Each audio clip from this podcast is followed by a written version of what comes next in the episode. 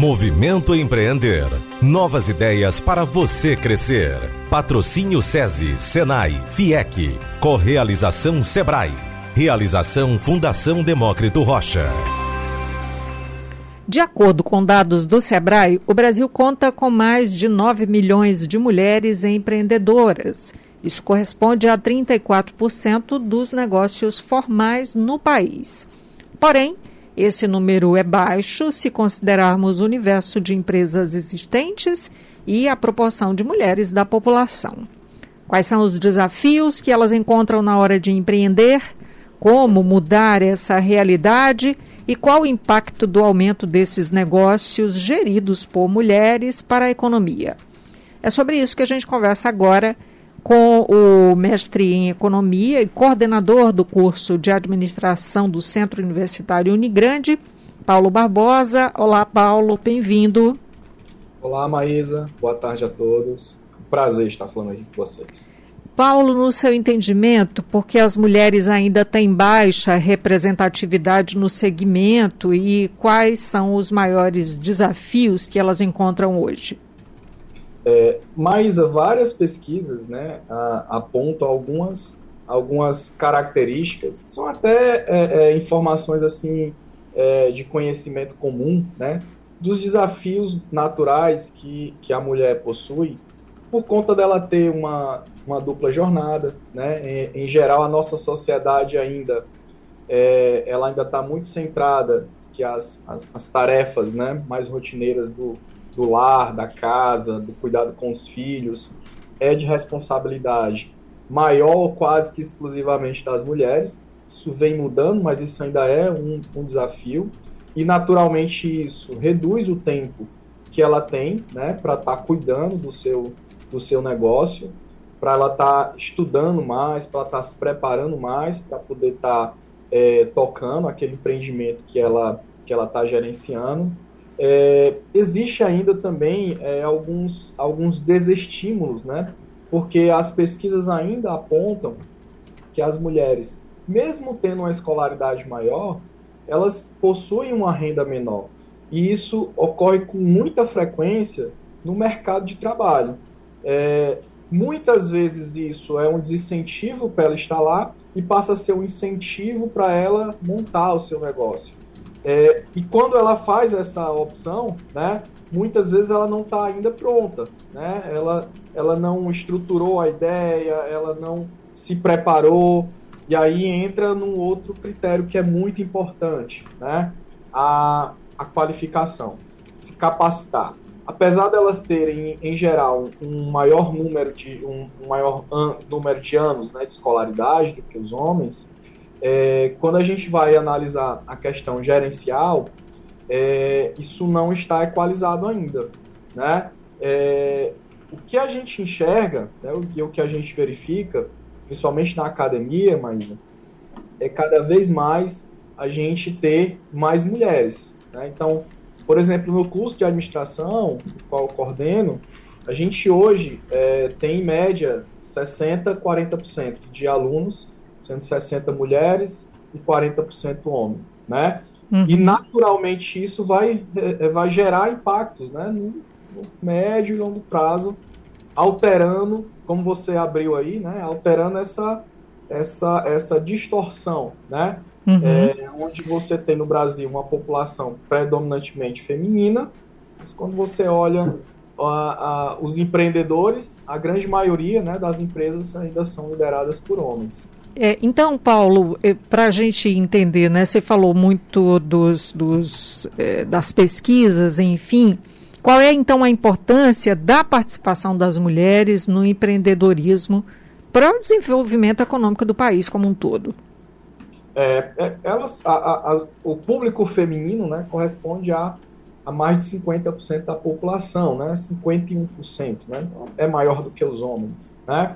É, e quando os levantamentos, né, como você é, colocou aí, é, os levantamentos no Brasil, né, é, em termos de, de, de população empreendedora, eles estão aumentando ano a ano, né? É, então, do ano passado, né, do, do ano retrasado, né, a, a, pesquisa do, do ranking global de empreendedorismo, apontou uma evolução do Brasil em termos de mundo, né, saindo da 13ª posição em termos de é, percentual da população que empreende para sétimo. E isso, né, o que é que a gente tem que, o que é, o que, é que as políticas públicas e o mercado tem que estar tá seguindo, né? Nessa proporção, o número de mulheres que tem que, que tem que passar a empreender tem que ser maior, né, em termos relativos, do que o dos homens. Se a gente conseguir gradualmente fazer isso, aí sim a gente começa a ter uma, um, um mercado mais igualitário, né? Sim. É, acho que o parâmetro inicial é população. Se mais da metade da população é feminino, a expectativa dentro de, um, de, um, de, uma, de algo normal é que tudo que envolva né, gênero, a maioria seja também feminino, né? E aí a gente vai olhando né, as características e as causas de isso não está acontecendo, uhum. como a gente abordou alguns parâmetros há pouco, né?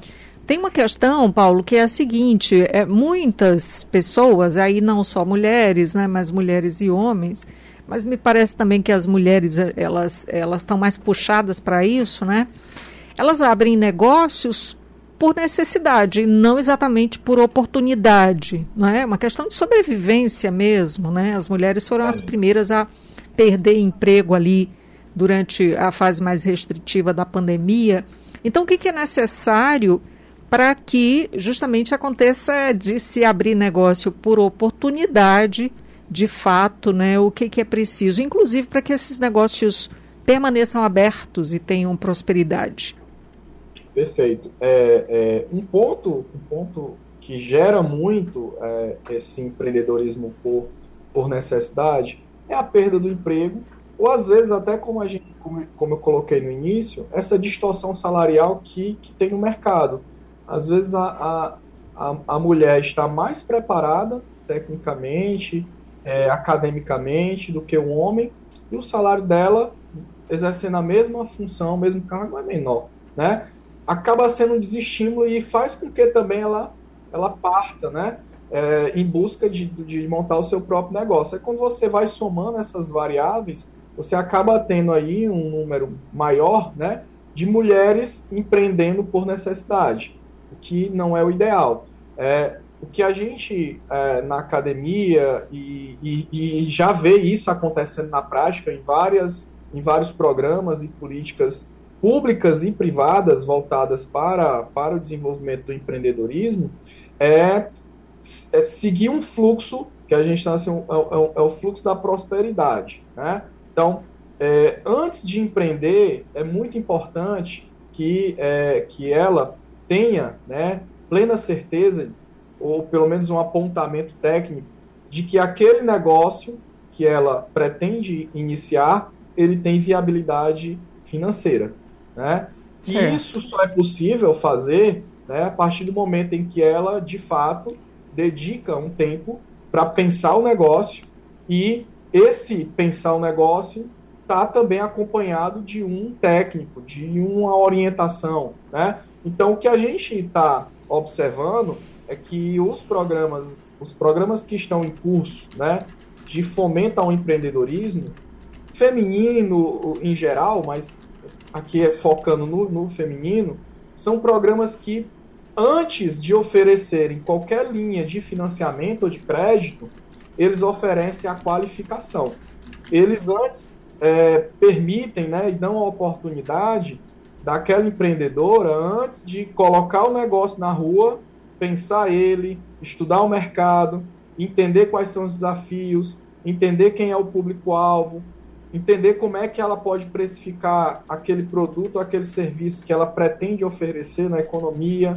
Tá. É, entender a lucro, né, lucratividade. Às vezes a ideia é maravilhosa, ah, mas não tem, não tem retorno.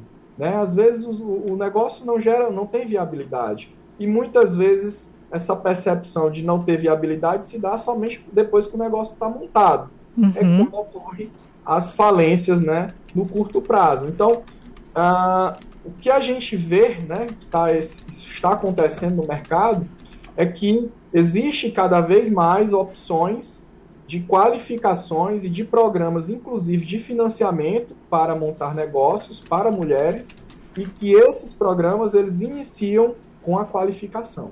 Pois não, que Paulo. Que ela monte o um negócio, ela tenha a preparação técnica. Perfeito, Paulo. Muito obrigada por essas orientações, pelas análises e até uma próxima. Sempre à disposição, viu, Maísa? Nós conversamos com o coordenador do curso de administração do Centro Universitário Unigrande, Paulo Barbosa. E você que quer mais dicas, mais conteúdos incríveis sobre empreendedorismo focado nos pequenos negócios, você pode acessar movimentoempreender.com. Movimento Empreender. Novas ideias para você crescer. Patrocínio SESI, Senai, FIEC. Correalização Sebrae. Realização Fundação Demócrito Rocha.